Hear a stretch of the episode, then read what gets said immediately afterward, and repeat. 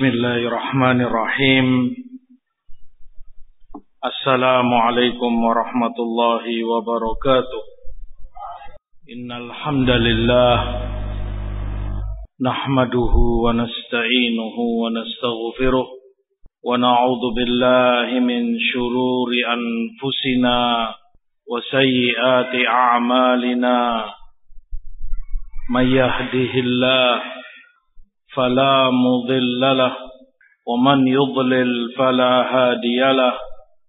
أشهد أن لا إله إلا الله وحده لا شريك له. وأشهد أن محمدا عبده ورسوله.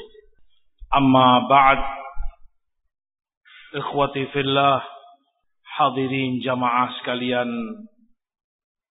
Yang dimuliakan Allah dan yang saya hormati sebelum kita memulai kajian kita saya mengingatkan kepada diri saya sendiri dan kita semua bahwa Rasulullah sallallahu alaihi wasallam telah menyebutkan dalam hadisnya Inna min asyaddin nas azaban yaumal qiyamah al-musawwirun alladzina yudhahuna khalqallah. Orang yang termasuk paling berat azabnya di hari kiamat kelak adalah mereka yang menggambar atau memfoto makhluk yang bernyawa. Karena dengan itu mereka hendak menyamai ciptaan Allah subhanahu wa ta'ala. Maka kami berharap agar tidak ada dari kita yang mengambil gambar, foto ataupun video dan semisalnya agar kita semua dirahmati dan diridhai oleh Allah Subhanahu wa taala. Hadirin jamaah sekalian rahimani wa rahimakumullah. Alhamdulillah yang mengumpulkan kita di tempat yang suci ini Masjid An-Nur besar harapan kita kita termasuk dari orang-orang yang Rasulullah SAW sebutkan wa majtama'a qaumun fi baitin min buyutillah yatluna kitab Allah wa yatadarasunahu bainahum illa nazalat alaihimus sakinah wa ghashiyatuhumur rahmah wa dzakarahumullah fi man 'indah Jika sekelompok orang berkumpul di rumah-rumah Allah, di masjid, mereka baca ayat-ayat Allah, kitabnya, itu yang mereka pelajari di antara mereka, maka turun kepada mereka sakinah, ketentraman, ketenangan, yang itu diharapkan oleh semua orang. Hanya saja mereka banyak tidak mengetahui ke mana harus mendapatinya. Wa humur rahmah. Mereka pun diliputi oleh rahmat Allah, kasih sayangnya. Dan mereka disebut oleh Allah dibanggakan di hadapan para malaikatnya. Maka jazallah khairan segenap pihak semoga Allah balas dengan kebaikan yang lebih besar di sisinya yang berandil untuk terlaksananya pengajian semacam ini utamanya kepada segenap takmir masjid ini kita berharap ini semua menjadi timbangan kebaikan mereka di akhirat kelak di hari yang Allah katakan manusia tidak akan berguna bagi mereka harta dan anak cucunya yaumul la yanfa'u malun wala banun illa man atallaha biqalbin salim kecuali yang datang menghadap Allah dengan kalbu yang salim. Jamaah sekalian rahimani wa rahimakumullah. Allah subhanahu wa ta'ala telah mengutus Rasulnya sallallahu alaihi wasallam kepada segenap umat manusia semuanya dengan Al-Quranul Karim yang Allah turunkan kepada beliau. Kemudian itu beliau jelaskan dengan sunnahnya. Firman Allah wa anzalna ilaika dzikra litubayyana lin-nas ma ilaihim kami turunkan kepadamu zikra Quran ini agar kamu jelaskan kepada umat manusia ayat-ayat yang diturunkan kepada mereka maka Rasulullah sallallahu alaihi wasallam dengan sunnah beliau memaparkan dan menjelaskan segala syariat Allah yang telah Allah wahyukan. Perintah yang Allah wajibkan kepada seluruh umat manusia. Bahkan di kalangan jin sekalipun. Demikian agama yang sempurna ini yang Allah telah sempurnakan bagi mukminin diturunkan kepada Rasulullah SAW ketika hajatul wada' dikala beliau wukuf di Arafah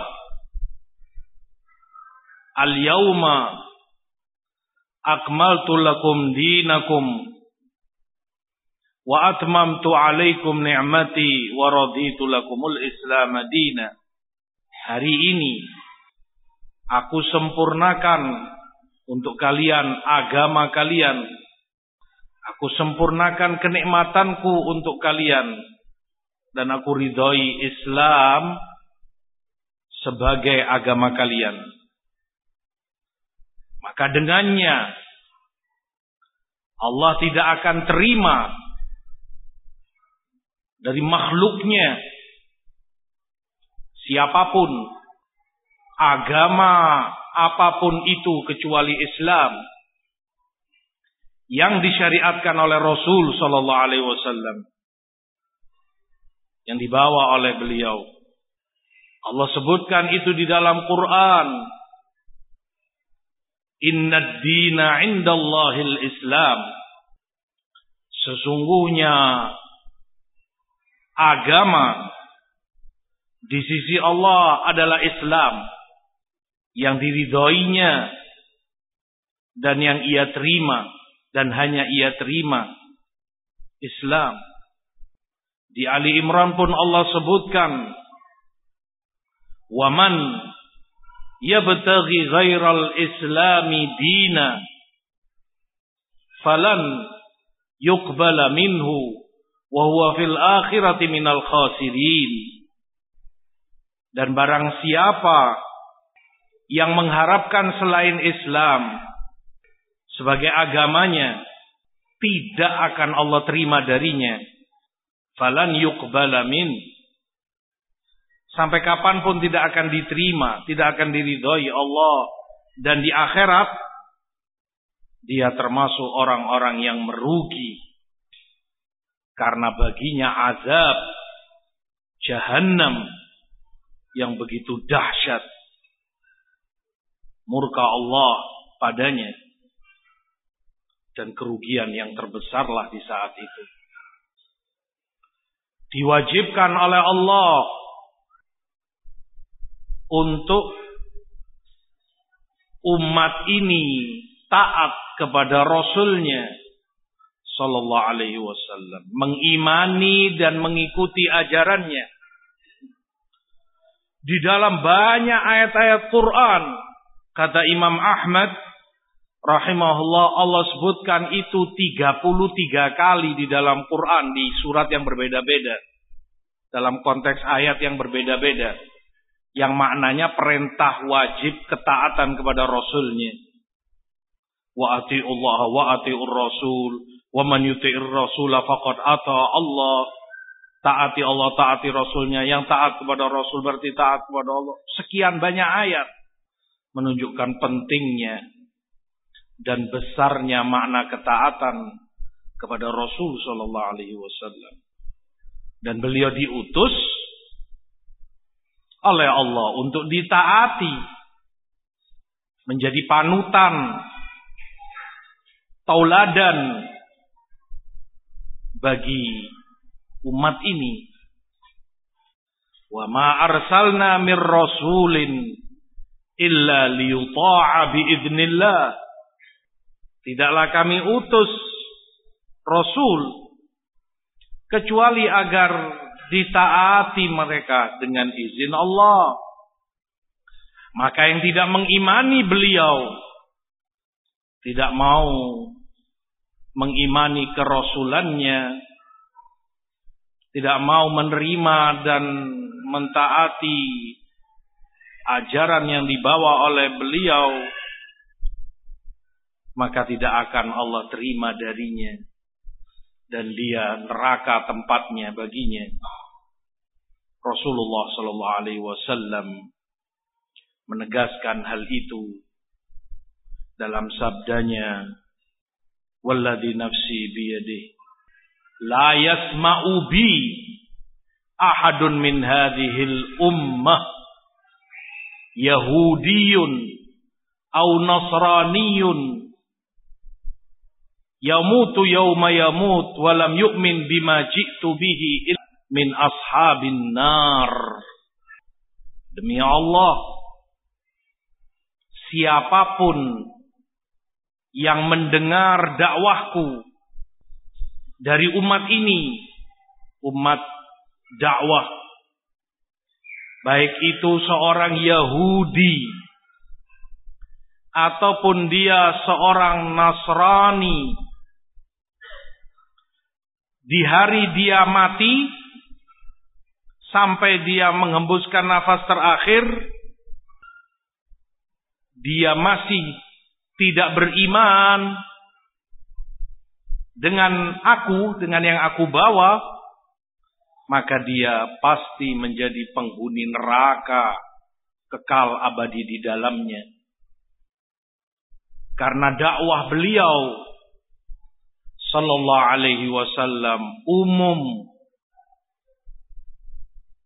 kepada seluruh umat ini dan Allah wajibkan semuanya untuk taat kepada beliau itulah rahmat lil alamin yang sering diselewengkan dan disalahartikan oleh orang-orang yang picik pikirannya. Allah sebutkan tentang Rasulnya sallallahu alaihi wasallam.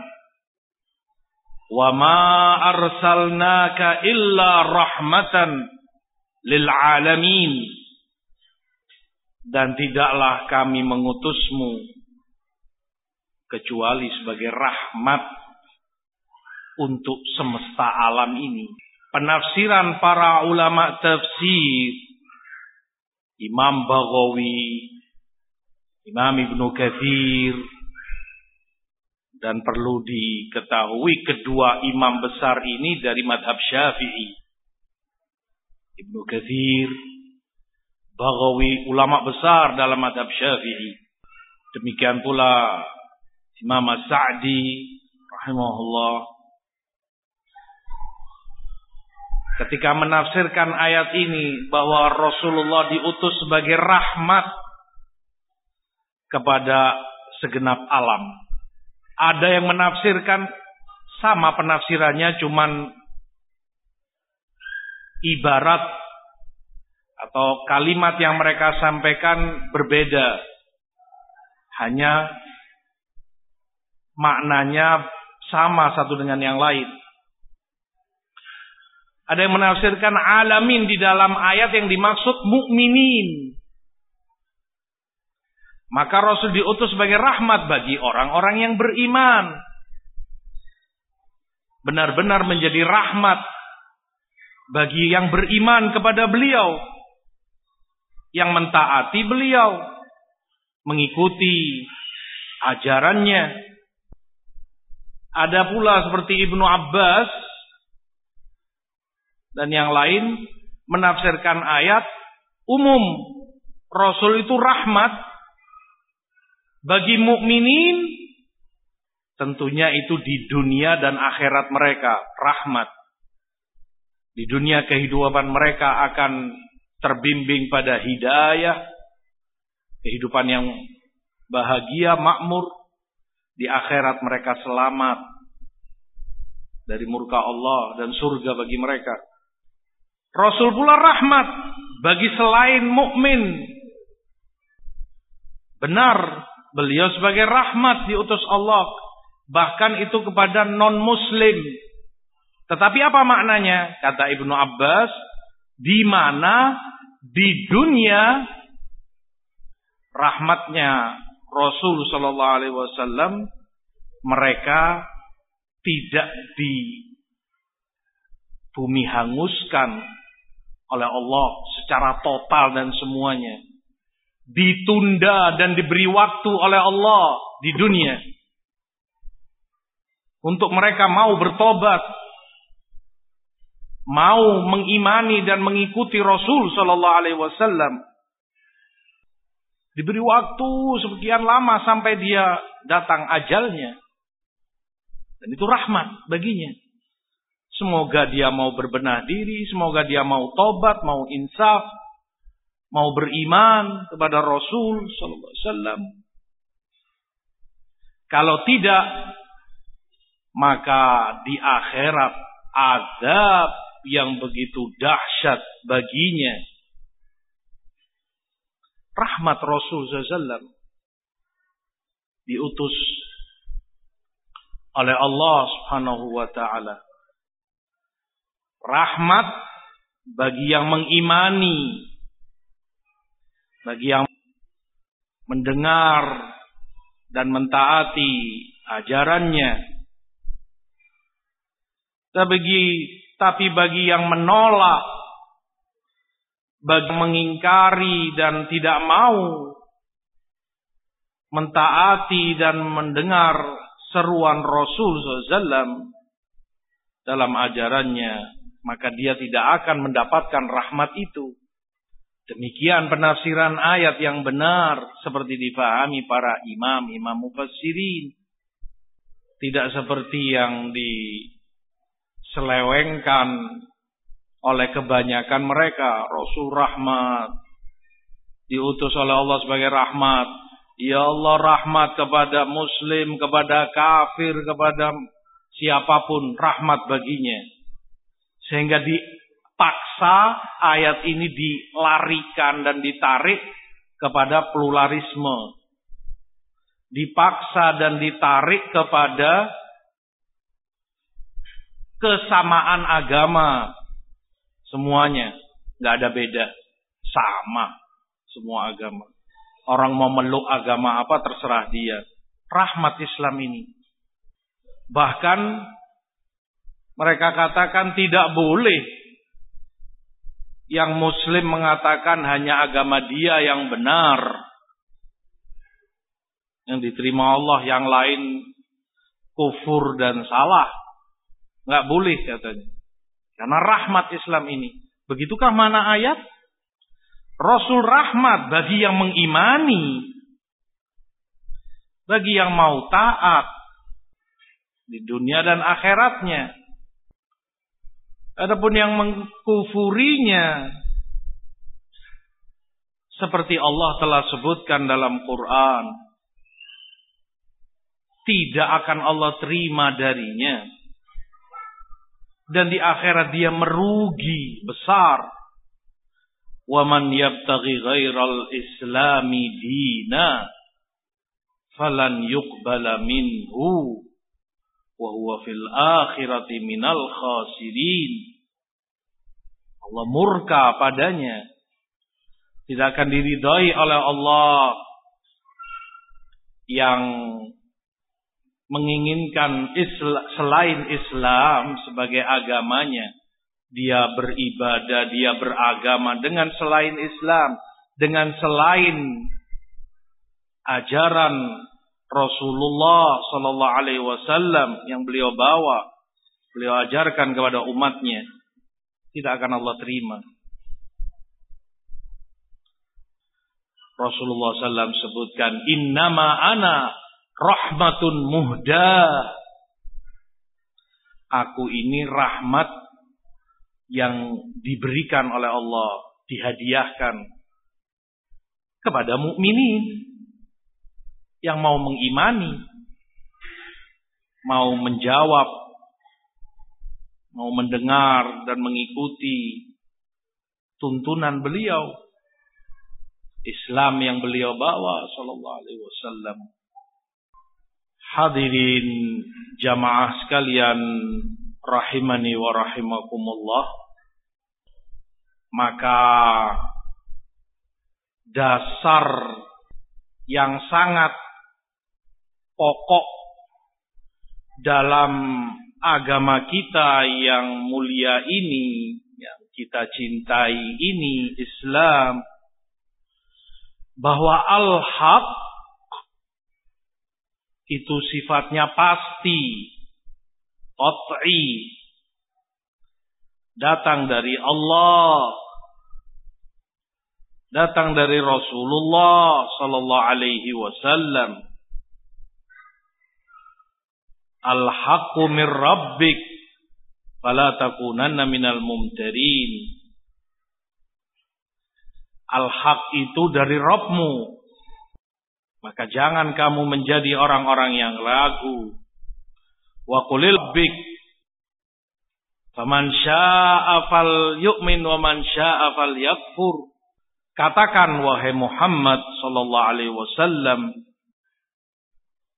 kepada orang-orang yang lalai dari kami bahwa kebenaran itu dari Rabbmu, dari Allah. Maka yang mau kufur, kufur, yang mau beriman, beriman. Dan ini tahdid, bukan pilihan. Tetapi makna ayat adalah ancaman dari Allah setelah jelasnya kebenaran ini, setelah diutusnya Rasul, setelah diturunkannya Quran, dakwah sedemikian rupa, masih ada yang kufur, silahkan kufur. Silahkan ini bukan pilihan, tetapi ancaman besar, ancaman berat dari Allah jika mereka masih mau memilih kekufuran daripada iman. Wa madza ba'dal haqqi illa dhalal. Dan apalagi setelah al-haq kecuali ad-dhalal, kesesatan. Semua ini kata Al-Imam Al-Amir As-Sana'ani rahimahullah menunjukkan bahwasanya kebenaran itu pasti dan satu tidak berbilang. Dia yang datang dari Allah, dia yang disampaikan oleh Rasulullah Sallallahu Alaihi Wasallam. Al-Haq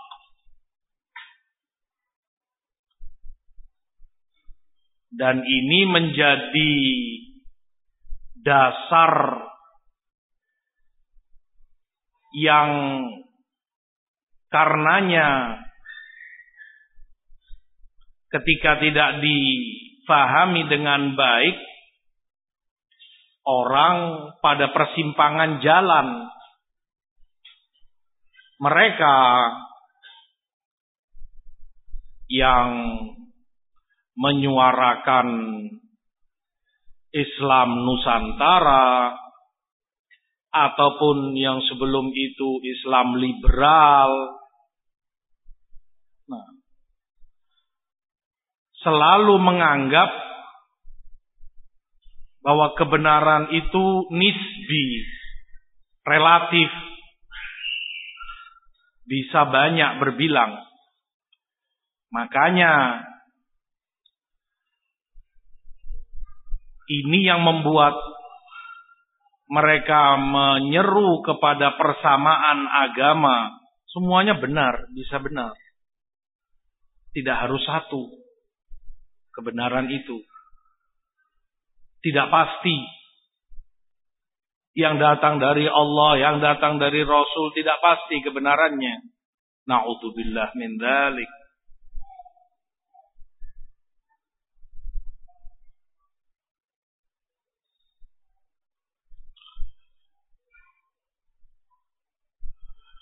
Ikhwati fillah hadirin jamaah sekalian. Rahimani wa rahimakumullah. Setiap urusan dalam kehidupan kita yang mendekatkan kita kepada Allah kepada surganya pastilah Rasulullah SAW telah menjelaskan kepada umatnya. Setiap kejelekan yang akan menjerumuskan mereka ke dalam neraka pastilah Rasul telah mengingatkan mereka darinya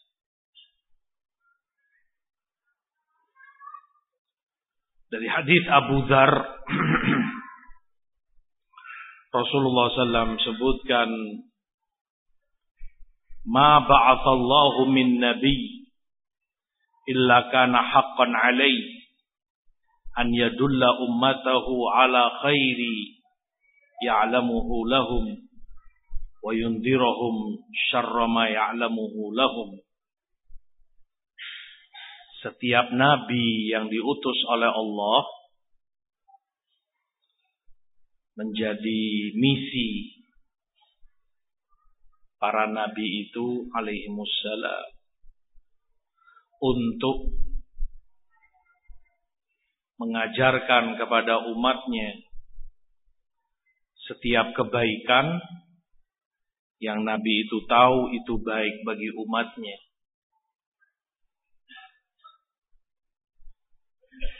Mengingatkan umatnya dari segala kejelekan yang Nabi itu tahu itu jelek bagi mereka.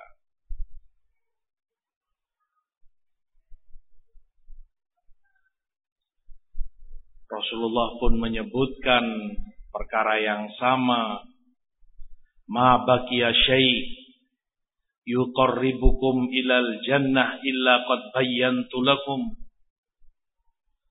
Tidak tersisa sesuatu yang mendekatkan kalian ke jannah, ke surga, kecuali aku telah jelaskan kepada kalian. Baqiya syai'un yuba'idukum 'anil nar illa qad bayyantu lakum tidak ada sesuatu yang itu akan menjerumuskan kalian ke neraka kecuali aku pun telah jelaskan kepada kalian agar mereka terhindar jauh darinya. Rahmat kepada mukminin.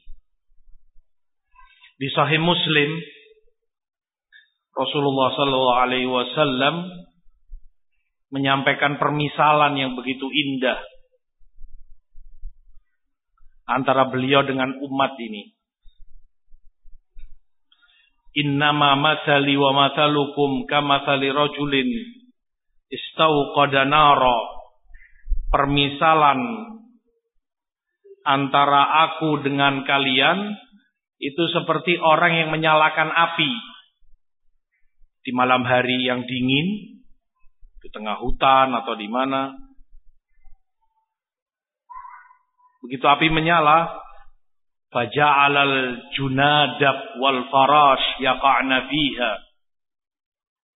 Maka binatang atau serangga-serangga kecil malam berebut dengan cepatnya ingin masuk terjun ke dalam api. Kata sekarang, sekarang nggak perlu api, lampu saja kalau musim hujan terutama kan banyak serangga, laron atau apa dipenuhi. Mereka cari kehangatan. Faja'ala yadhubbuhunna anha.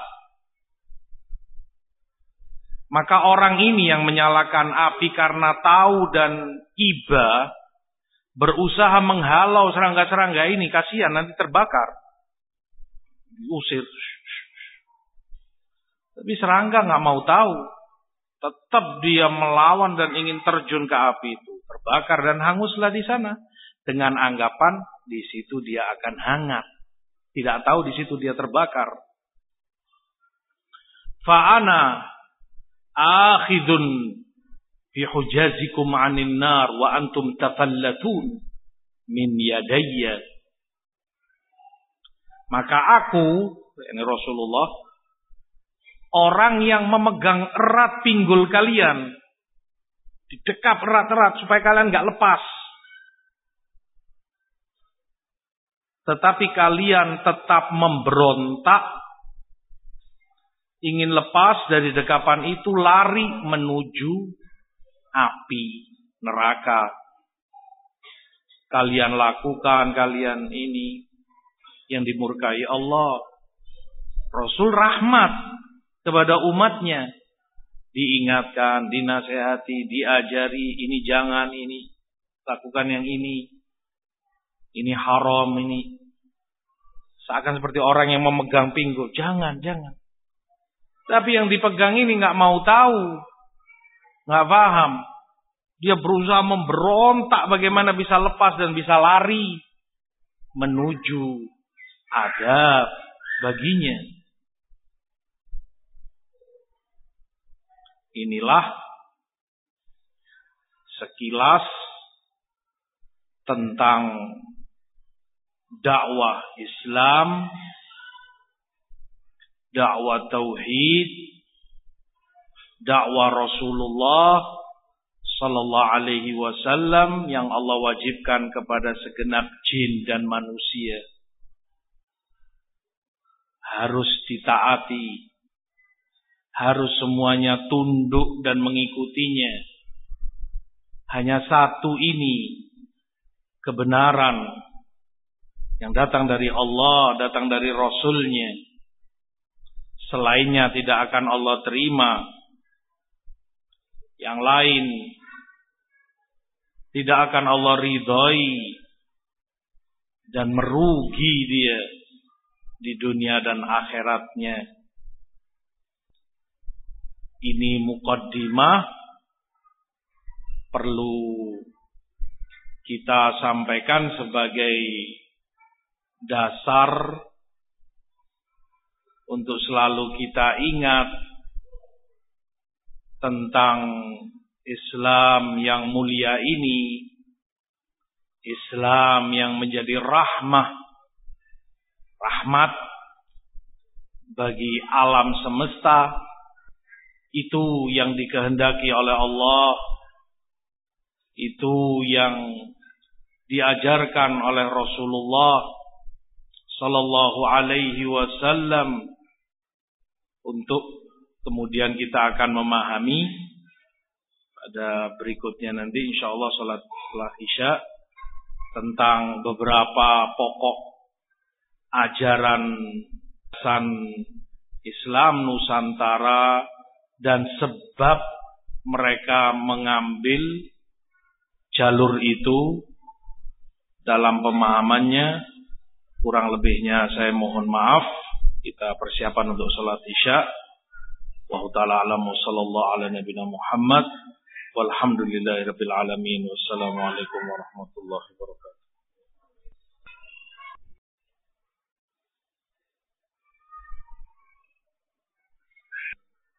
بسم الله الرحمن الرحيم. الحمد لله. حمدا كثيرا طيبا مباركا فيه مباركا عليه. كما يحب ربنا ويرضى. والصلاة والسلام على رسول الله. وعلى آله وصحبه ومن والاه أما بعد Hadirin jamaah sekalian rahimani wa rahimakumullah termasuk dalam ajaran sunnah orang itu mengetahui sebab-sebab kejelekan sebab-sebab kesesatan agar dia terhindar dan terselamatkan darinya dan dari fiqih Hudzaifah Ibnu Yaman radhiyallahu an sahabat yang mulia. Beliau katakan kana nas yas'aluna Rasulullah 'anil khair. Wa kuntu as'aluhu 'anil syarr makhafata an yudrikani. Orang banyak bertanya Rasulullah sallallahu alaihi wasallam tentang kebaikan Sementara aku sering bertanya kepada Rasul tentang kejelekan. Karena aku khawatir, aku takut kejelekan itu menimpa aku sementara aku tidak sadari. Makanya dari kecerdasan beliau radhiyallahu an Semoga Allah meridainya. Beliau tanya kepada Rasul dan banyak tanya kepada Rasul tentang itu agar bisa terselamatkan darinya. Terkait pembahasan kita Islam Nusantara atau Islam liberal mereka 11 12 dan bukan produk baru. Bukan ajaran baru yang baru muncul belakangan. Itu ada semenjak lama. Cuman label dan namanya saja berbeda-beda. Mereka adalah Mu'tazilah yang lebih mengedepankan rasio akal logikanya daripada nusus wahyu. Lebih memprioritaskan itu lebih mengkultuskan itu akal rasionya ketimbang dalil. Firman Allah sabda rasulnya sallallahu alaihi wasallam. Padahal Allah telah menyebutkan kepada mukminin orang yang mengaku beriman Wa ma kana li mu'minin wala mu'minatin idza qadallahu wa rasuluhu amra ayyakuna lahumul khiyaratu min amrihim Wa man ya'sillaha wa rasulah faqad dhalla dhalalan mubina. Tidak pantas dan tidak boleh seorang mukmin lelaki atau mukminah wanita jika ada ketetapan dari Allah Allah telah tetapkan atau Rasulnya telah menetapkan suatu perkara. Nggak boleh mereka masih milih-milih. Ini yang saya ambil. Ah ini enggak ah. Ini saya cocok. Ah ini enggak relevan. Ini saya senang. Ah ini saya enggak senang. Ah ini cocok dengan budaya saya. Ah ini enggak. Ah ini bisa dipakai karena sesuai dengan kultur di daerah saya, ah ini nggak bisa, ini saya buang, nggak boleh. Kewajiban mereka semua mengimani dan mengamalkan semuanya yang dari Allah dan Rasul. Allah ancam barang siapa yang bermaksiat kepada Allah dan Rasulnya. Sungguh dia telah sesat dengan kesesatan yang nyata. Di surat lain hujurat. Allah pun menegaskan Ya ayyuhalladzina amanu la tuqaddimu baina yaday Allahi wa rasulihi wattaqullah. Wahai orang-orang yang beriman jangan kalian mendahului Allah dan Rasulnya Jangan kalian mendahulukan sesuatu apa pun itu di atas perintah Allah, di atas ajaran Rasulnya. Jangan kalian kedepankan semua itu. Jangan kalian prioritaskan. La tuqaddimu. Bertakwalah kalian kepada Allah. Takutlah kepadanya. Begitu sikap seharusnya seorang mukmin. Perintah Allah dan Rasulnya segala-galanya bagi dia. Maka di antara beberapa sebab yang membuat orang-orang ini, mereka ini mengeluarkan idenya. Bahkan mereka katakan solusi untuk dunia. Islam Nusantara ini bukan sekedar untuk Indonesia. Untuk dunia. Ditawarkan sebagai konsep untuk perdamaian dunia wala haula wala quwata illa billah yang pertama karena kejahilan terhadap hikmah Allah dalam syariatnya. Kita yakin sebagai seorang muslim bahwa Allah salah satu namanya Hakim. Maha hikmah. Penuh dengan kebijaksanaannya maka tidak ada perbuatan Allah yang luput dari hikmahnya. Tidak ada hukum dan perintah syariat yang tidak ada kebijaksanaan dari Allah terhadapnya. Semua dari Allah pasti mengandung hikmah yang sangat besar Terkadang itu diketahui oleh manusia, terkadang kelemahan akal mereka belum mampu untuk memahaminya. Tapi pasti itu ada hikmah wajib diimani. Betapa seringnya kita mendapati Allah dalam Quran mengakhiri ayat dengan pujian pada dirinya. Innallaha azizun hakim. Wa kana Allahu azizan hakima. Hakim. Penuh hikmah. maha bijaksana dalam hukumnya, dalam syariatnya, dalam segala yang ia ucapkan dan ia perbuat. Hakim berarti semua syariat Allah membawa dan mengandung kemaslahatan bagi umat manusia. Hikmah yang Allah kehendaki bagi umat ini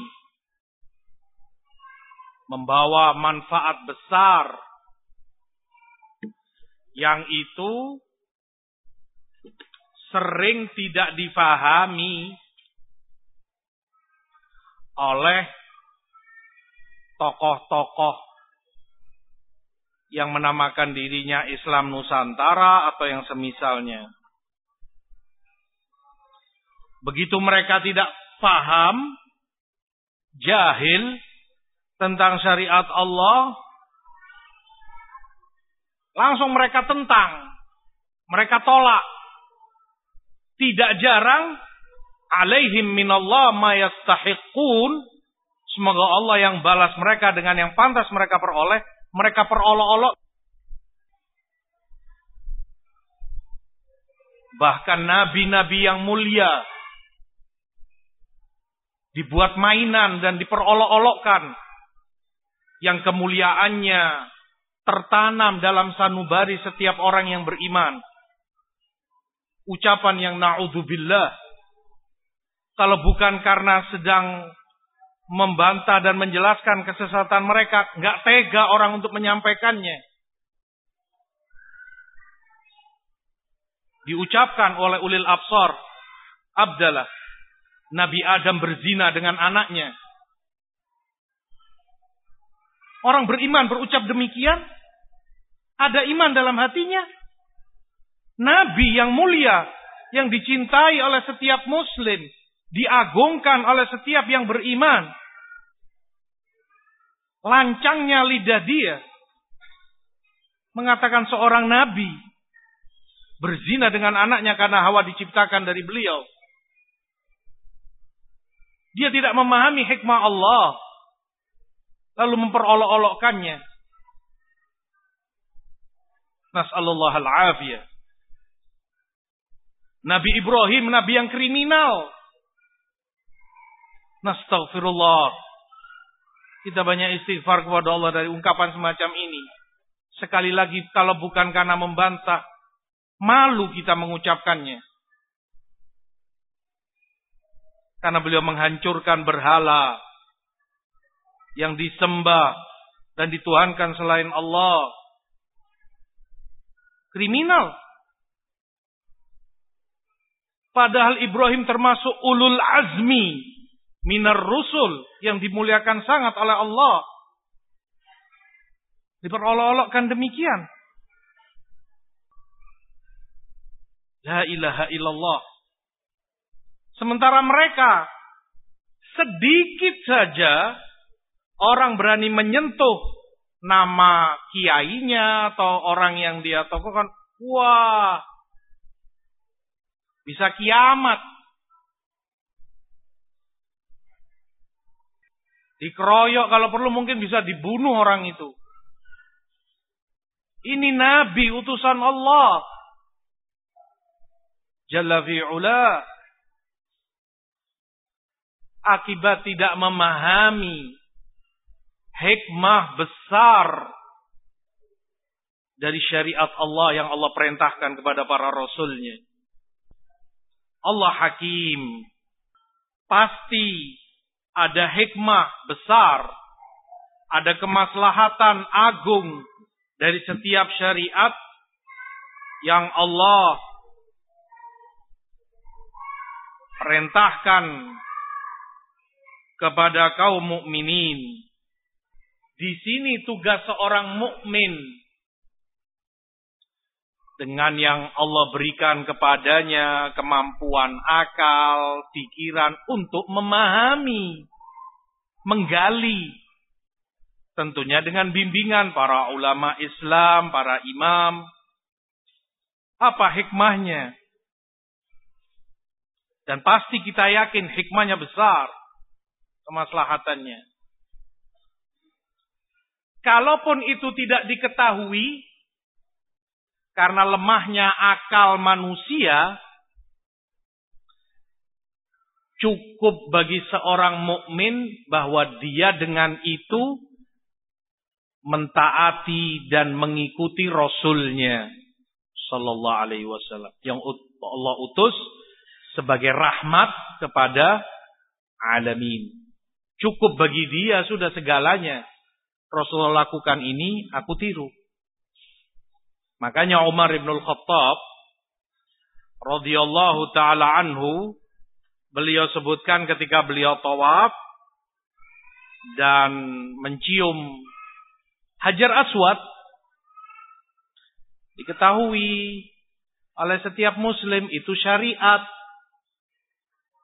bagi yang manasik, umroh atau haji, tawaf setiap putaran dia cium hajar aswad. Jika mampu untuk itu tidak berdesak-desakan. Kata Umar, Ya hajar, inilah a'lamu annaka hajar. Wahai batu, hajar aswad. Aku tahu kamu ini hanya sebuah batu. La tanfa' wa la tadur. Kamu tidak bisa memberi manfaat, tidak bisa pula memadorotkan. Walaula anni ra'aitu Rasulullah qabbalaka ma qabbaltuk. Kalau saja aku tidak melihat Rasul menciummu, aku pun gak akan menciummu. Ngapain? Batu dicium. Tetapi permasalahannya ittiba. Mentaati, mengikuti Rasul. Rasul contohkan demikian. Mencium hajar, aswad. Maka sahabatnya dan umatnya yang beriman kepada beliau melakukannya mencontoh. Kenapa apa hikmahnya? Cukup bagi kita meniru Rasulullah SAW. Yang jelas pasti ada hikmahnya. Begitu seorang mukmin ketika tidak mampu atau tidak memahami hikmah dari syariat yang Allah Subhanahu wa taala atau Rasul ajarkan kepada umatnya. Bukan kemudian menolak, mengingkari, Nah, yang kedua bermula dari suudzon billah. Berburuk sangka kepada Allah, kepada syariatnya. Ketika mereka anggap syariat dari Allah dan dari Rasulnya tidak sesuai menurut mereka dengan akal pikiran mereka yang sempit. Maka berburuk sangka ini yang kemudian dikedepankan oleh mereka. Dan ini banyak dalam statement-statement mereka ketika menolak atau mengkritiki syariat Allah. Jilbab misalnya bagi muslimah. Allah perintahkan kepada mukminat, wanita-wanita yang beriman, muslimat untuk mengenakan jilbabnya, menutup auratnya. Yudnina alaihinna min jalabibihin Zalika adna an yu'rafna fala yu'zain. Agar mereka mengenakan jilbabnya, itu lebih dikenal. Sehingga tidak diganggu. Lebih dikenal bahwa dengan itu dia wanita terhormat. Karena di masa jahiliyah sebelum diutusnya Rasul sallam wanita terbuka bebas. Demikian. Nggak ada jilbab. Sehingga tidak bisa dibedakan mana wanita murahan bahkan yang maaf PSK mana yang ini. Dengan jilbab diketahui berarti ini wanita-wanita terhormat orang mulia.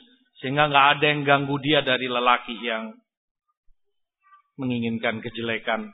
Ini ditolak oleh mereka dan banyak uh, seperti yang pernah dimuat dalam kajian utan kayu di Jawa Pos bahwa disebutkan oleh mereka bahwa kalau syariat Islam ini diterapkan, diamalkan, yang paling disudutkan adalah kaum wanita.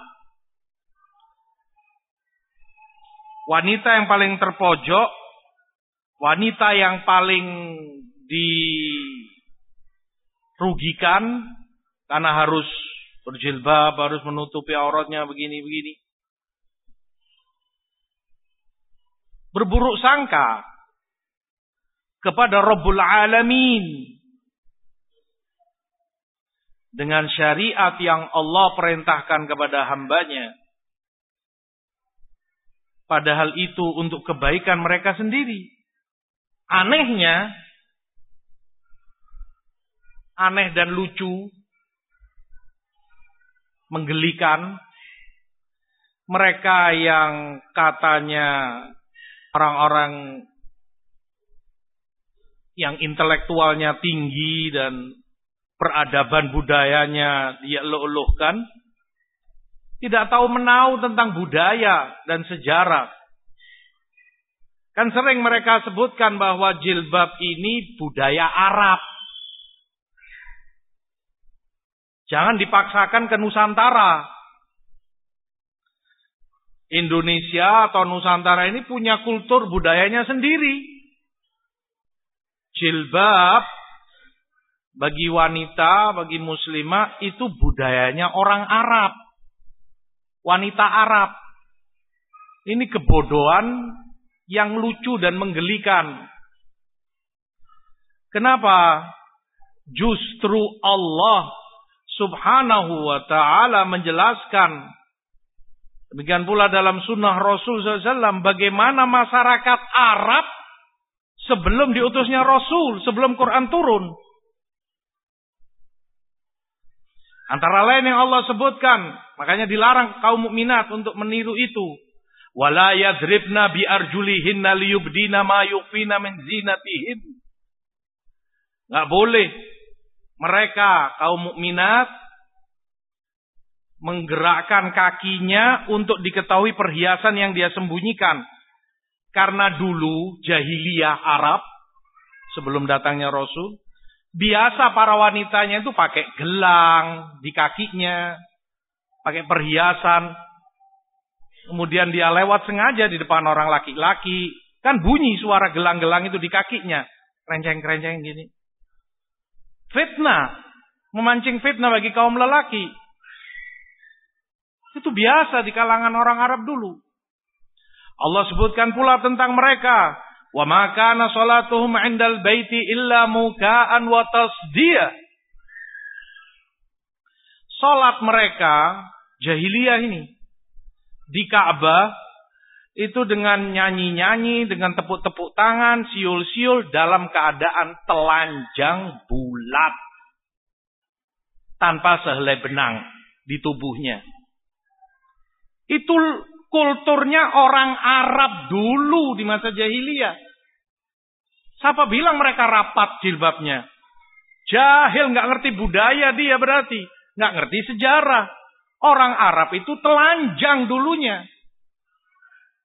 nggak terhormat sama sekali. Jilbab itu datang dari Islam, bukan dari orang Arab. Allah yang perintah, Rasul yang ajarkan. Dulunya mereka sangat hina dina zina wal billah itu biasa dalam keseharian mereka praktek berzinaan. Nasallallahu alaihi Tidak tahu karena kejahilan mereka, bodoh, atau sengaja membodohkan diri, padahal tahu. Allah alam yang jelas, itu bertentangan dengan fakta dan kenyataan yang ada dalam sejarah. Dari Islam, dari Allah, perintah untuk muslimah terhormat, terjaga auratnya dan kehormatannya Allah perintah untuk berjilbab. Mereka suudzon terhadap apa yang disyariatkan oleh Allah. Demikian pula dalam hukum waris. Bagaimana Allah tentukan bagian wanita setengah dari bagian lelaki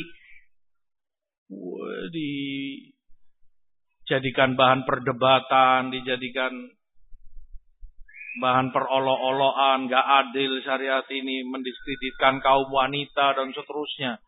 Makanya seruan mereka yang paling juga paling mereka angkat adalah persamaan gender. Gak ada beda laki wanita. Ya memang tidak ada beda dalam syariat. Sama punya kewajiban mentaati Allah dan Rasulnya. Tapi Allah pula dan Rasulnya menentukan beberapa keutamaan hanya untuk kaum lelaki. Tidak kepada kaum wanita. Wala tatamannau ma faddalallahu bihi ba'dakum ala ba'd. Lirijali nasibum mimmaktasabu walin nisa'i nasibum mimmaktasabun. Jangan kalian berharap berangan-angan keutamaan yang Allah berikan kepada sebagian kalian tidak kepada yang lain. Walirijali alaihinna daraja. Lelaki punya keutamaan di atas kaum wanita. Ar-rijalu qawwamuna 'alan nisa bima faddalallahu bihi ba'dahum 'ala ba'd wa bima anfaqu min amwalihim. Lelaki di atas kaum wanita. Pemimpin atasnya. Karena keutamaan yang Allah berikan. Dan itu banyak. Keutamaan yang Allah berikan kepada lelaki. Tidak kepada kaum wanita. Antara lain. Yang para ulama sebutkan. Keutamaan itu hanya kaum lelaki. Kenabian. Kerasulan. Tidak ada satupun nabi wanita. Dan nabi merupakan keutamaan besar keistimewaan yang Allah pilihkan kepada orang pilihannya. Orang yang paling utama, paling mulia, kerasulan. Dan itu semua kepada kaum lelaki. Semua nabi lelaki.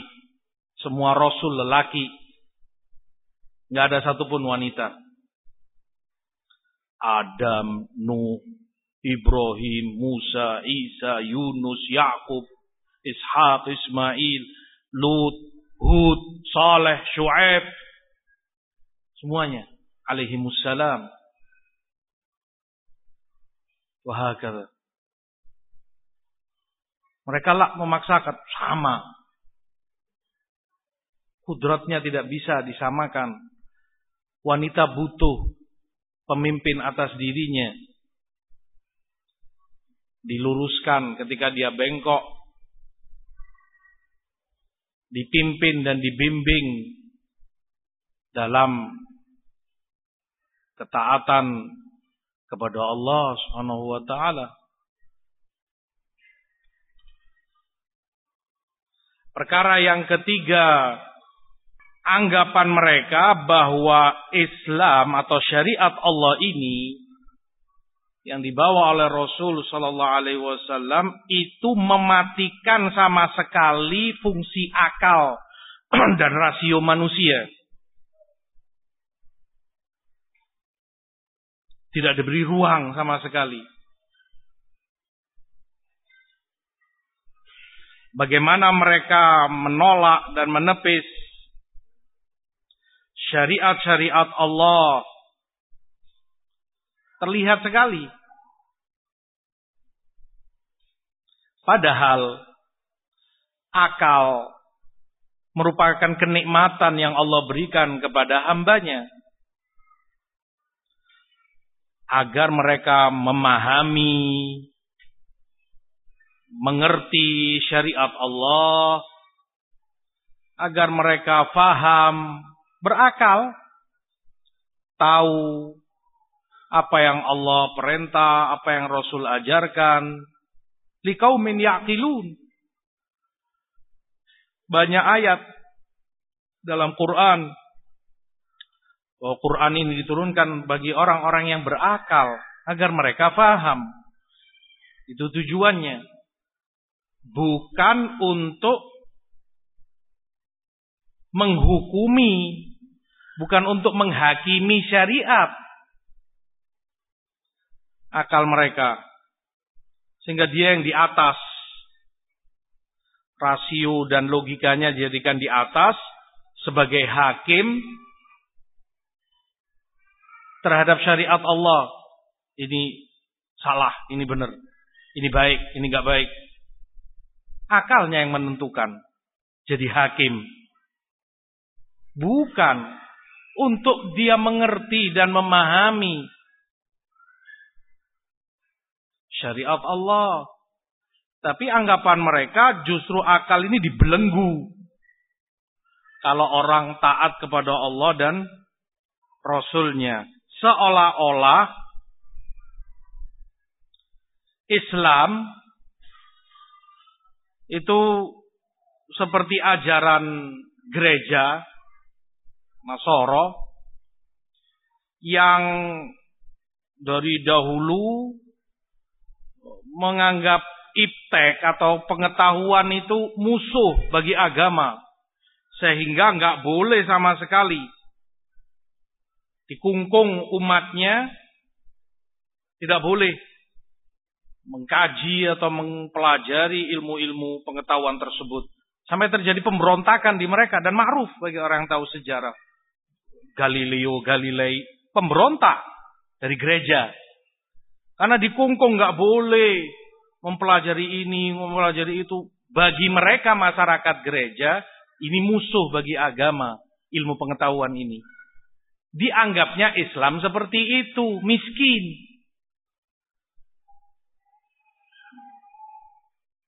Silahkan. Dan bahkan Allah menganjurkan dibutuhkan oleh umat jika mereka perlu ilmu pengetahuan yang bermanfaat untuk kehidupan mereka. Kedokteran kah, teknologi dan semisalnya. Selama itu tidak menerjang norma-norma syariat. Tidak bertentangan dengan syariat Allah SWT. Oleh karenanya kemudian mereka memberontak terhadap syariat ini dan menjadikan akalnya sebagai segala-galanya. Yang keempat, mengkultuskan ro'yu, arok. Mereka anggap ide dan rasio mereka itu yang segala-galanya sudah. Paling top paling sempurna. Jauh dari kekurangan dan kesalahan. Sehingga tanpa malu dan tanpa tanpa malu dan tanpa dirinya merasa minder dengan beraninya mengatakan ini konsep kita tawarkan ke dunia internasional. Islam rahmatan lil alamin, Islam Nusantara. Dengan berbagai keragamannya, dengan berbagai kultur dan budayanya yang ada di Nusantara ini mampu nah, dengan masyarakat yang majmuk bisa rukun, hidup tenang, hidup penuh dengan toleransi dan sebagainya. Jauh dari pertikaian, jauh dari perselisihan, jauh dari uh, kekerasan dan lain sebagainya. Ini juga lucu. Ya kita jujur saja. Orang yang tahu apa yang terjadi di negara ini banyak PR. Ini perlu dibenahi tentunya. Sesuatu yang mengenaskan hati dan perlu diluruskan, perlu didakwai. Berapa banyak PR-nya. Terjadi dari waktu ke waktu, dari tahun ke tahun. Ada saja. Tidak ada perbedaan. Ayo dikaji. Apa yang terjadi di Sampit? Kenapa itu terjadi? Etnis, suku, perang, nyawa, darah, berceceran. Masya Allah. Tidak ada perbedaan. Saling menghargai. Sampai sekian nyawa melayang karenanya. Sangat menjunjung tinggi nilai-nilai tasamuh. Sangat menjaga keberagaman di Ambon. Pertumpahan darah kaum muslimin, korban sekian banyak di Papua dan di tempat-tempat yang lainnya masih terlalu banyak. Belum lagi yang lain-lain, itu etnis besar, suku besar, mungkin. Keroyokan. Bukan PR bangsa ini. Tawuran. Antar remaja, tiap hari itu yang diberitakan di televisi. Keroyokan, tawuran, SMA ini, SMA itu mahasiswa ini, mahasiswa itu, bahkan dalam satu perguruan tinggi, fakultas ini, fakultas itu, belum lagi geng motor. Di Bandung kah, di Bogor, entah di mana lagi.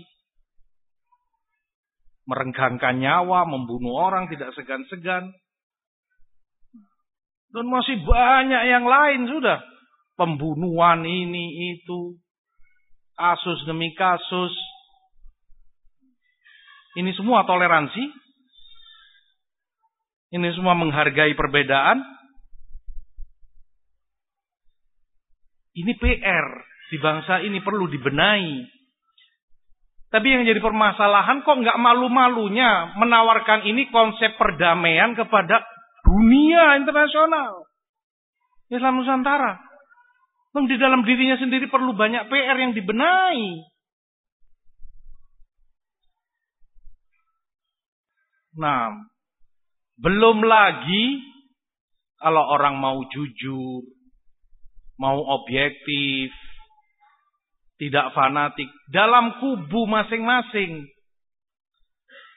Bahkan itu ormas tertentu, bahkan yang mengatasnamakan Islam, ormas Islam, terjadi gontok-gontokan di dalam, pukul-pukulan, berebut dan luar biasa anarkis terjadi di dalam tubuhnya sendiri.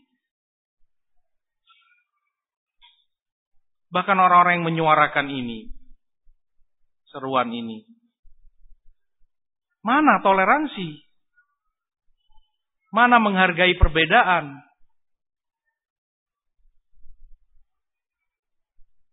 Dimusuhi, dikecam, dicela, dicerca orang yang tidak mau mengikuti, tidak mau nurut atau tidak melakukan apa yang menjadi budaya dan kebiasaan mereka. Katanya menghargai perbedaan. Katanya menjunjung tinggi toleransi. Kenapa tidak dihormati pula orang yang tidak melakukan?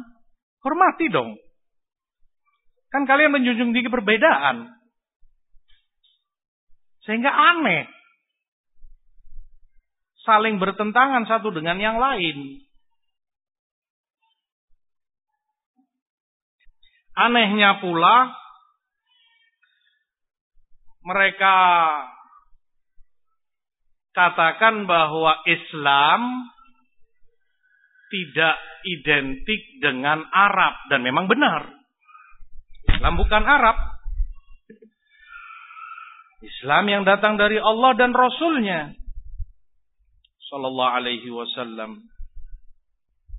Yang jadi pertanyaan, dan ini juga mengherankan, lah kalau ditolak bahwa Islam ini bukan Arab, maka jangan mengarabkan bangsa lain.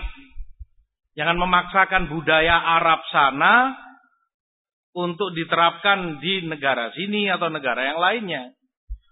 Pertanyaan yang sama ditujukan kepada kalian. Jangan menusantarakan orang lain. Apa bedanya?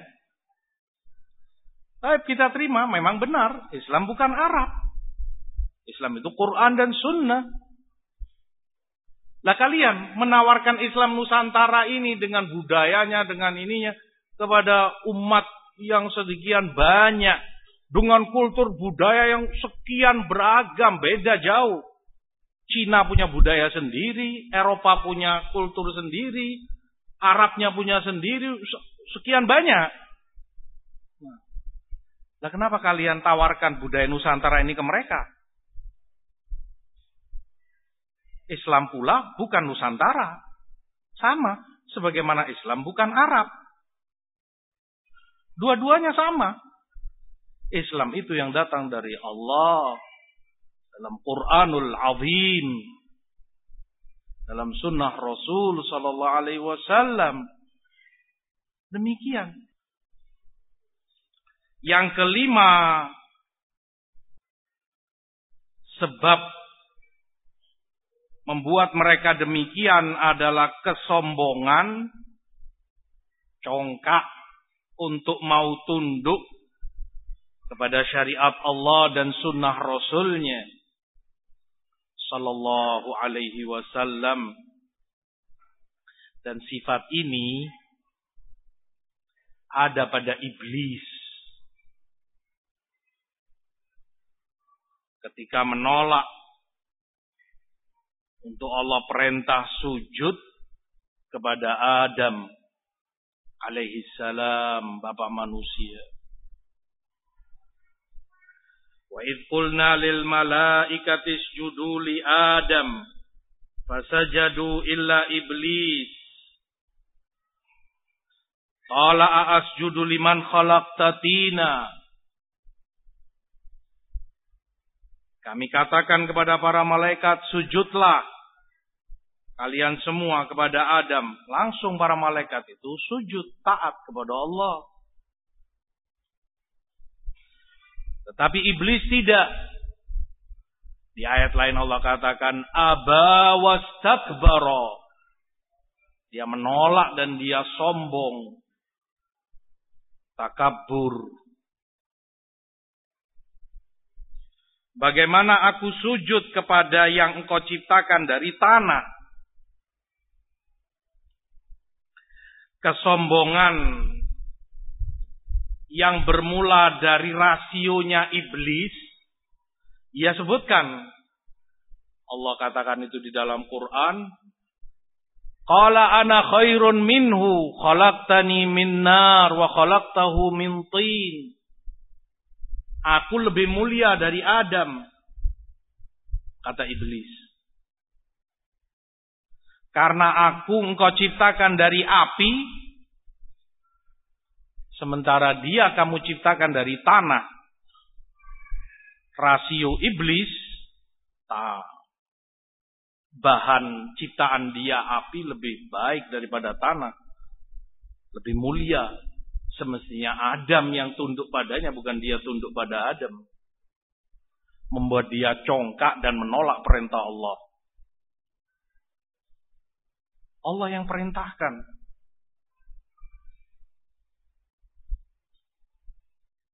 Manusia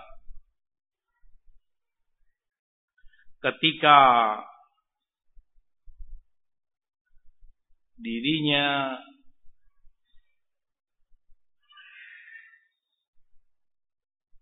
enggan untuk menurut mengikuti apa yang Allah dan Rasulnya telah ajarkan padanya, dia telah sombong.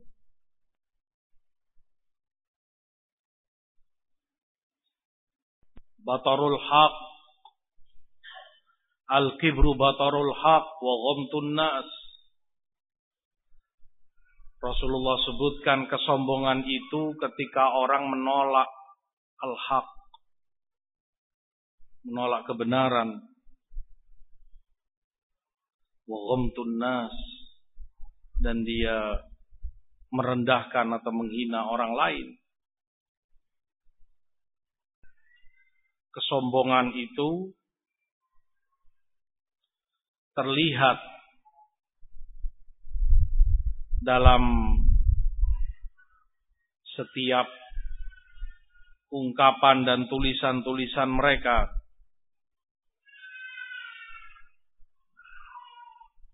begitu congkaknya terhadap syariat Allah.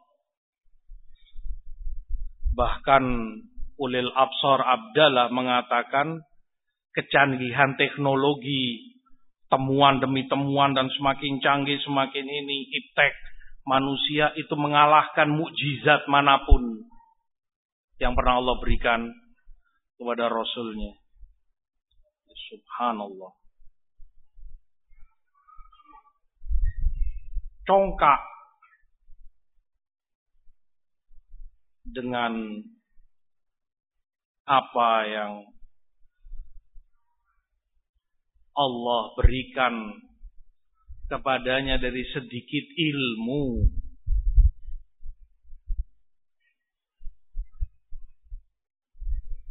Dan seperti itu, musuh-musuh para nabi yang Allah sebutkan dalam Ghafir falamma ja'atuhum rusuluhum bil bayyinat farihu bima indahum minal ilmi wa haqa bihim ma kanu bihi yastahzi'un. Dan ketika datang para rasul mereka membawa keterangan-keterangan yang jelas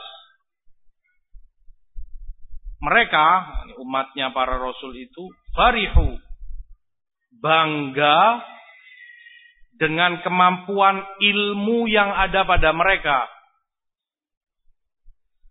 Maka mengelilingi mereka atau mereka dikepung oleh azab Allah yang itu selalu mereka perolok-olokkan. Mereka jadikan bahan tertawaan Nuh ditertawakan oleh kaumnya, Lut ditertawakan oleh kaumnya, bahkan hingga azab menelan mereka semua billah. Dengan sedikitnya ilmu yang Allah berikan padanya, congkak manusia ini. Ya Allah baru berapa yang dia tahu. Dari ilmu pengetahuan, dari teknologi, dari segalanya. Sudah berani mengatakan itu mengalahkan mukjizat yang Allah berikan pada para rasulnya.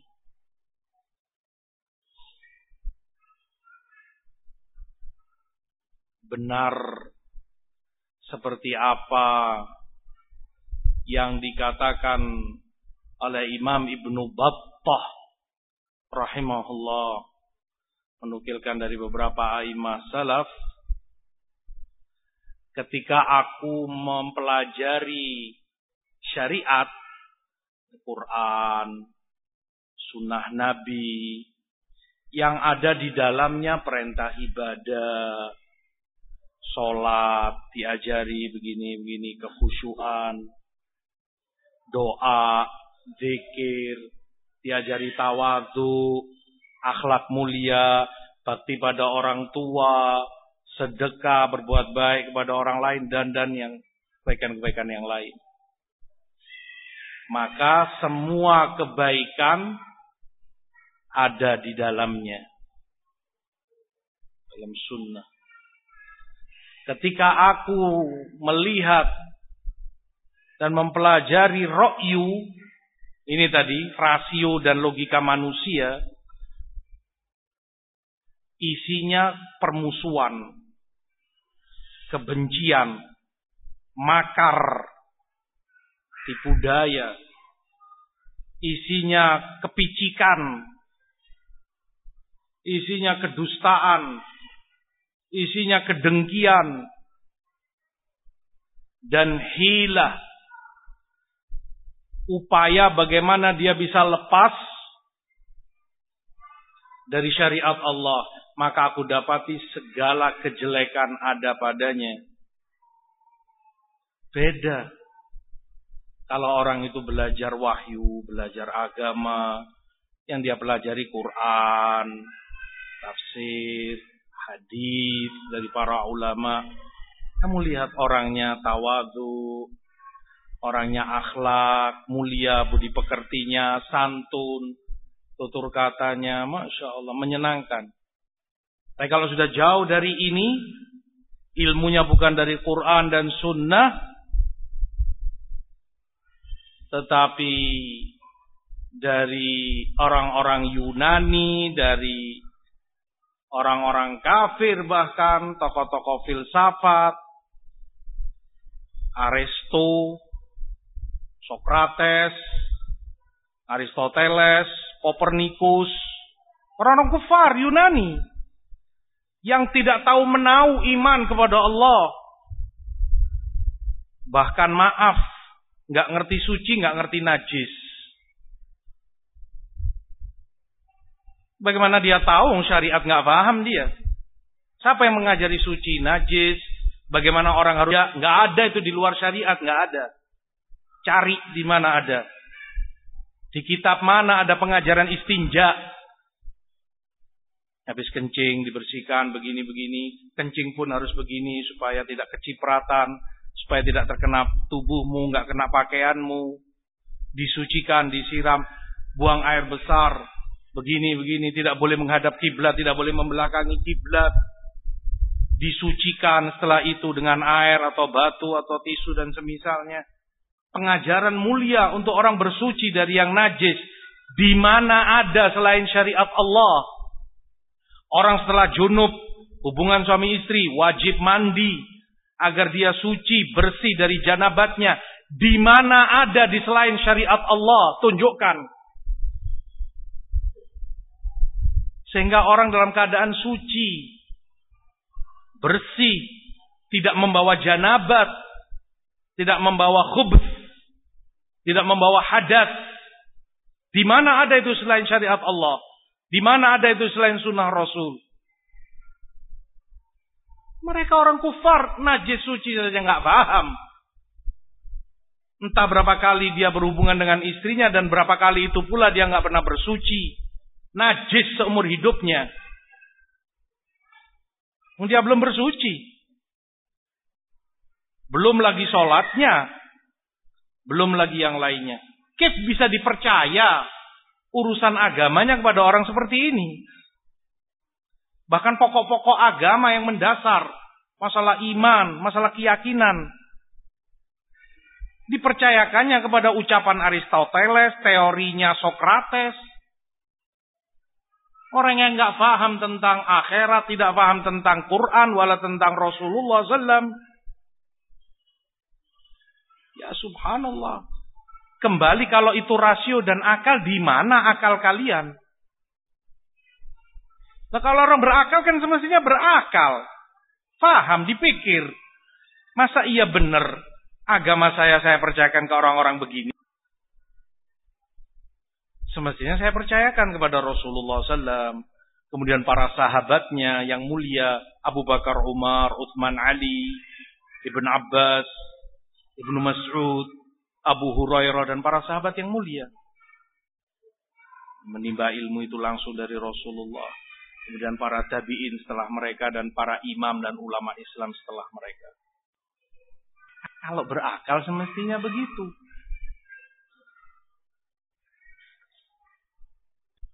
Yang keenam, bahwa mereka ini salah di dalam mensikapi. Mereka dan umat ini tentunya semua ketika dihadapkan kepada yang diistilahkan Islam garis keras. Radikal. Dalam hal ini teroris yang suka mengkafirkan kaum muslimin yang tidak bayat kepada kelompoknya tidak bayat kepada pemimpinnya atau imamnya kafir bagi mereka. Kalau ada orang masuk ke masjidnya sholat pulang dipel itu masjid tempat kamu sholat karena najis bagi mereka. Lebih dari itu mereka tentang mereka lawan pemerintah yang ada. Mereka lakukan pemboman atau itu bom bunuh diri dan lain sebagainya sudah teroris. Dan ini sesat tentunya. Bukan demikian Allah dan Rasul ajarkan syariat yang mulia ini. Dan bukan waktunya kita membahas mereka. Yang kita bahas ini orang-orang liberal jaringan Islam Nusantara ingin membantah dan menolak pemahaman ini tapi dengan kebatilan mereka sendiri bukan dengan ilmu bukan dengan syariat kalau ini ekstrimnya ke arah sana, radikal keras, ekstrim, teror, ini ingin menampilkan Islam yang lebih luas maunya. Islam yang penuh dengan toleransi, Islam yang penuh dengan kasih sayang dalam tanda kutip. Kalau ini demikian brutal, mengkafirkan orang, bunuh setiap orang kafir, turis ini itu. Ini sebaliknya 180 derajat semua agama sama. Kalau katanya Said Akil Siraj, Islam, yakni Muslim, Yahudi, Nasrani, itu saudara misan. Sama, nggak ada bedanya. Satu kakek.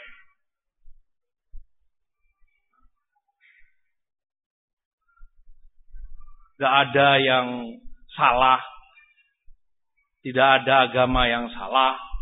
Tidak boleh ada yang mengaku dirinya yang paling benar. Lainnya kafir. Kan sama-sama ekstrim. Inginnya membantah yang ini. Bahwa Islam itu rahmat kepada semua orang. Mungkin. Tapi dengan cara yang batil.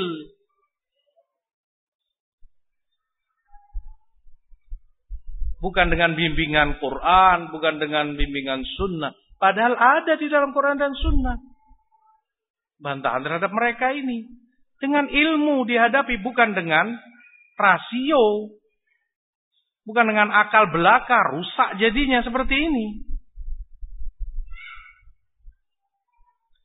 Akhirnya mereka sendiri menyalahi Quran dan Sunnah. Sebagaimana ini pun menyalahi Quran dan Sunnah.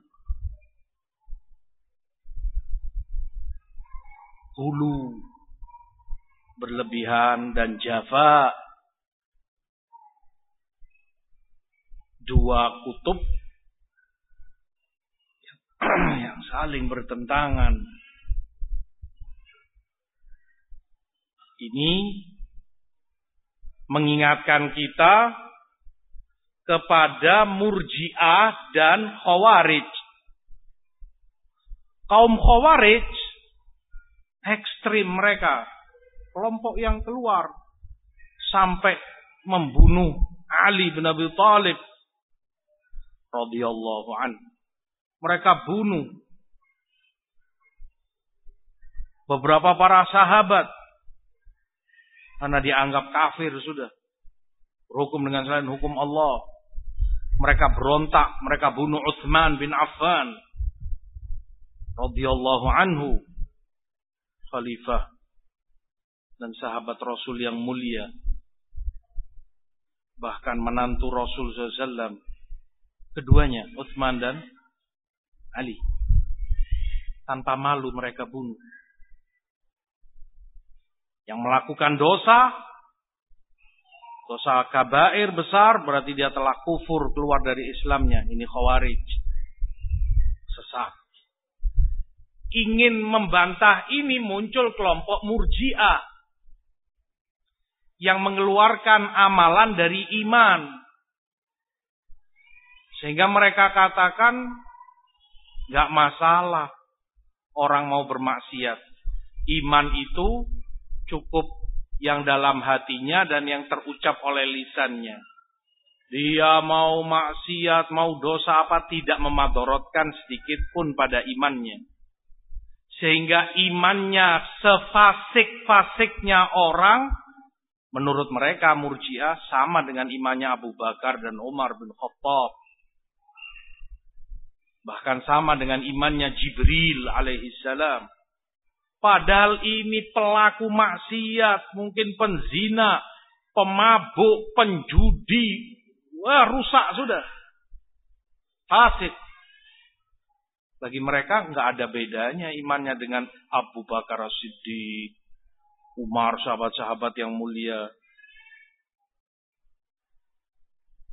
Tidak mungkin berkurang imannya kata mereka. Inginnya membantah Khawarij tapi dengan kebatilan. Makanya kebatilan tidak bisa dihadapi dengan kebatilan yang lain. Kebatilan hanya bisa dihadapi dengan ilmu ilmu syar'i dengan qala Allah qala Rasul firman Allah dan sabda Rasulnya. Yang ketujuh adalah pengaruh besar filsafat pada pemikiran mereka.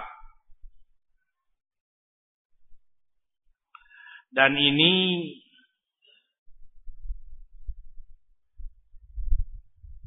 teori dan ajaran filosof seperti teori hermeneutik demikian pula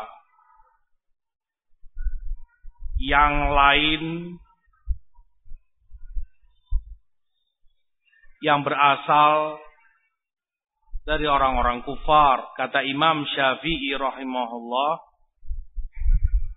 tidaklah rusak umat ini kecuali ketika mereka membaca tulisan-tulisan Aristoteles atau filsafat Yunani ma'ruf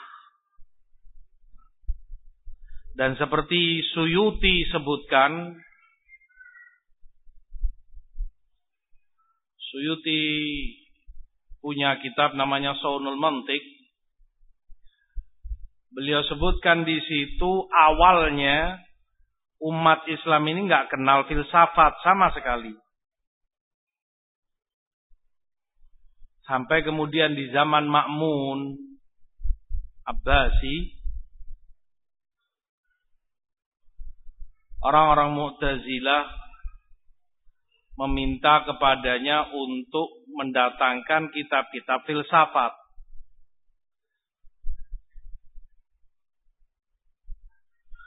Didatangi, dikirim utusan, itu lama disimpan oleh pihak gereja barat. Mereka datang dan mereka minta kitab itu. Kata para raja atau emperatur yang ada kami rapatkan dulu. Diundang dan dikumpulkan para pendeta, para ini pembesar-pembesar kerajaan. Kata mereka, ini kitab tidaklah masuk ke dalam suatu agama kecuali pasti merusak. agama ini. Orang gereja aja paham. Makanya disimpan rapat-rapat disembunyikan oleh para pendeta itu di gudang-gudang gerejanya. Nggak boleh dibuka, nggak boleh ada orang menyentuh. Karena mereka tahu jika ini dibuka, dibaca orang, akan merusak agamanya. Padahal itu Kristen, Nasrani. Loh ini kok sekarang umat Islam meminta kesempatan. Bagus. Dia rusak agamanya. Kasihkan semuanya. Kirim ke mereka. Dikirim ke mereka semula berbahasa Yunani kemudian diterjemahkan ke bahasa Arab, kemudian diterjemahkan ke bahasa-bahasa yang lain. Dan terjadilah apa yang terjadi. Kerusakan masuk ke umat ini. Dari teori-teori para tokoh filsafat. Ditinggalkan Al-Quran, ditinggalkan sunnah Rasul. Makanya kata Imam Syafi'i rahimahullah, hukumku bagi orang yang belajar filsafat, ini Imam Syafi'i rahimahullah. Jika orang benar mengaku cinta kepada beliau dan memuliakan beliau sebagai imam. Ini hukumnya, pendapat beliau. Hukumku kata Imam Syafi'i rahimahullah kepada orang yang belajar filsafat dicorengi dengan arang wajahnya, tubuhnya. Kemudian diikat, kemudian dinaikkan di atas keledai dalam keadaan dia menghadap ke belakang. Maaf, menghadap ke pantatnya keledai itu. Belakang begini. Kemudian sambil dicambui, dikelilingkan dari kampung satu ke kampung lain, dari kampung-kampung kaum muslimin. Seraya dikatakan, inilah hukuman bagi orang yang meninggalkan Al-Quran dan sunnah Rasulullah SAW dan mempelajari filsafat. Imam Syafi'i rahimahullah. Imam kaum muslimin. Makanya beliau katakan, aku mendengar dari mereka sesuatu yang berat untuk aku sampaikan. Bahkan untuk menyampaikan mereka berkata begini pun gak, gak mampu beliau, gak tega. Karena dahsyatnya kekufuran dan kesesatannya. Bagi mereka enteng, celometan bicara agamanya begitu. billah. Semua ini sebab yang karenanya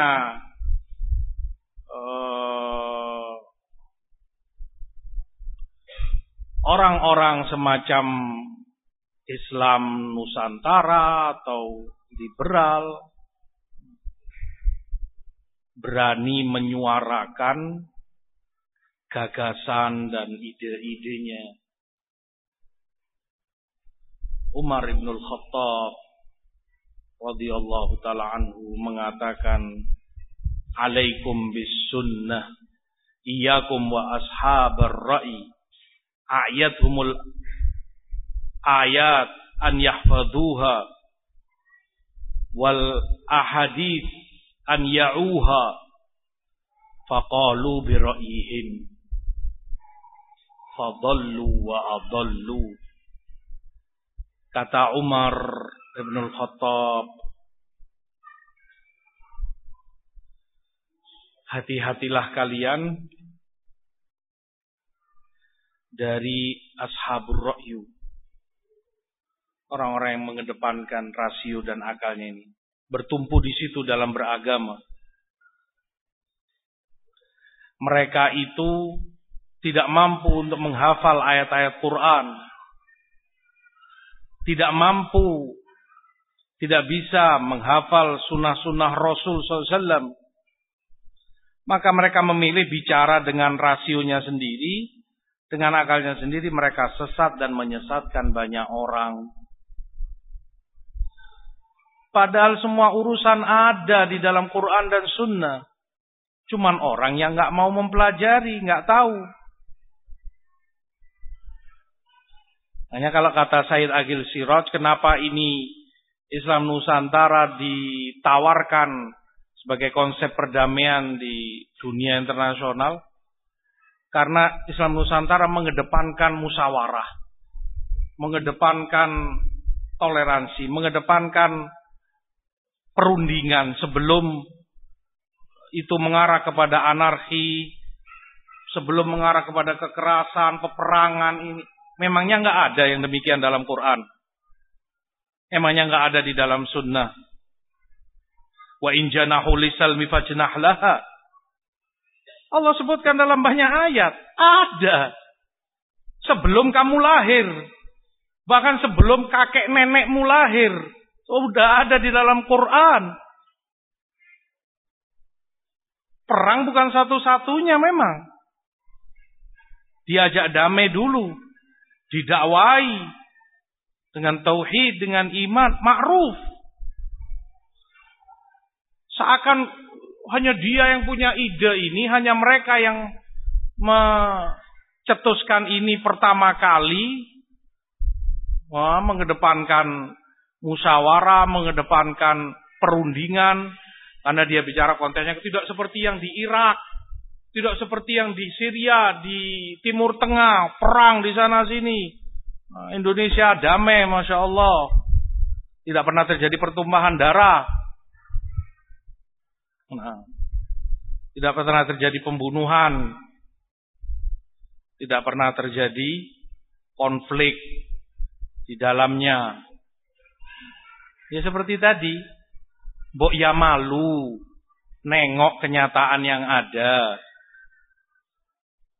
Berapa banyak PR negeri ini yang harus diselesaikan. Asyahid bahwa karena ketidaktahuan mereka terhadap syariat dengan lantang dan beraninya Agil Siraj mengatakan kalau ada tata cara sholat di dalam sunnah leher potong leher saya. Nggak ada tuntunan sholat dalam sunnah Nabi. Subhanallah. Padahal sekian banyak hadis kalau saja dia mau mengaji, mau baca, mau belajar. Bagaimana tidak itu perkara pokok tiang agama. Bagaimana akan ditinggalkan oleh Rasulnya. Sallu kamara itu muni usalli. Salatlah kalian seperti kalian lihat aku salat. Dicontohkan dari awal takbiratul ihram, ruku, sujud, bacaan sampai salam. Tidak ada yang ditinggal oleh Rasul SAW. Semuanya dinukilkan oleh para sahabatnya. Tinggal orang mau mempelajari atau tidak. Bukan tidak ada. Ada. Orang yang nggak mampu dan tidak mau mempelajarinya. Seperti Umar katakan, mereka itu nggak mampu, nggak mau untuk mempelajari sunnah.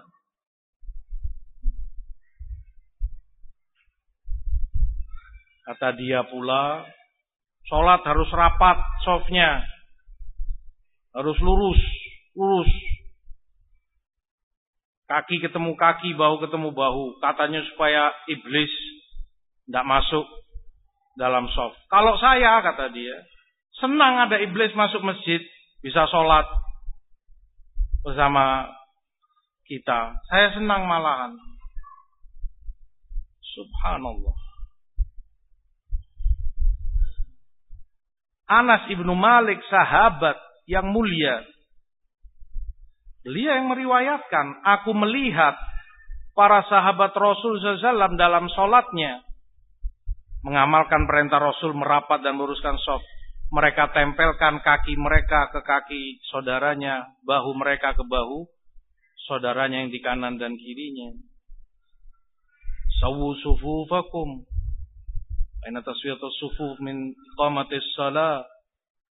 Luruskan soft kalian. Karena lurusnya soft kesempurnaan salat. Ada di dalam sunnah semuanya. Kemudian syaitan, iblis. La tada'u furujatul li syaitan. Rasulullah sebutkan. Jangan kamu biarkan syaitan ada di celah-celah soft kalian. Rasul yang melarang. Lah kalau memang seperti bahasa dia senang iblis sholat di masjid, masa Rasulullah larang? Masa Rasul nggak senang ada yang sholat? Dilarang meninggalkan celah di dalam sof. Iblis masuk sof bukan untuk sholat. Belum pernah ada sejarahnya iblis sholat. Sujud pada Adam aja nggak mau kok. Suruh sholat lima waktu dia masuk sholat untuk ganggu mukminin, ganggu kita dalam sholat, merusak kekhusyuan kita, merusak keikhlasan kita, goda dia segala macam godaannya. jangan dikasih celah baginya. Dapatkan soft kalian. Asyahid yang kita maukan kejahilan terhadap sunnah Rasul sallallahu alaihi wasallam. Karena ketidaktahuan padahal semua itu ada di dalam nusus wahyu dalam Quran dan sunnah. Hadirin jamaah sekalian rahimani wa rahimakumullah. Mungkin itu beberapa poin sebab yang membuat mereka berani mengeluarkan ide dan statement-statementnya. Kita berlindung diri kepada Allah dari segala penyimpangan, dari segala kesesatan yang tampak maupun tersembunyi. Kita memohon kepada Allah taufik darinya untuk istiqamah dalam agamanya untuk taat selalu karena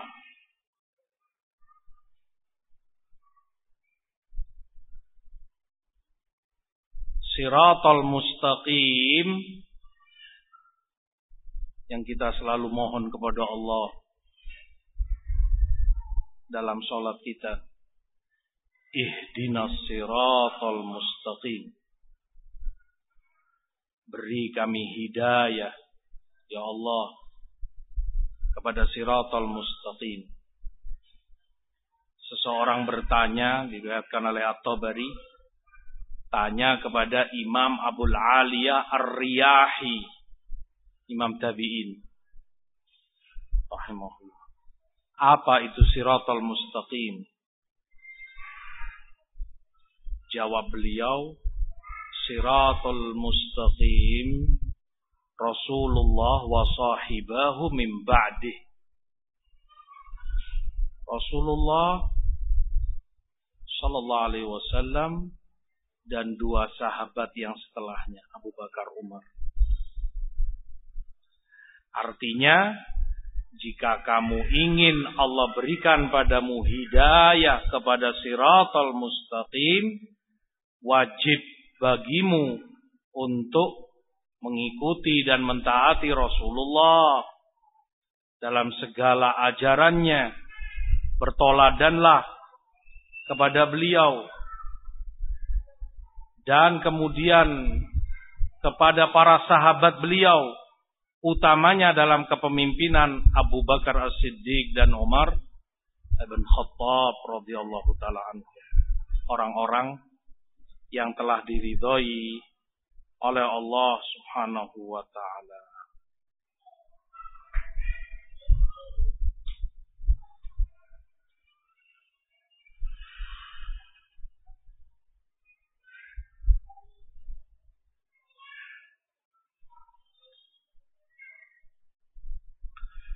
Ini jam berapa? Insya Allah. Uh, insya Allah kita cukupkan sampai sekian dulu. Karena terlalu malam kita tidak ingin memberatkan jamaah. Mudah-mudahan yang tersampaikan ada manfaat bagi kita semua agar Allah menjadikan kita mubarakin ainama kunna diberkahi kita selalu di mana pun kita berada jadikan selalu taat kepada Allah dan Rasulnya amin ya alamin kurang lebihnya saya mohon maaf yang sebanyak-banyaknya. Wasallallahu ala nabina Muhammad. Subhanaka wa bihamdika asyhadu an la ilaha illa anta astaghfiruka wa atubu ilaik. Wassalamualaikum warahmatullahi wabarakatuh.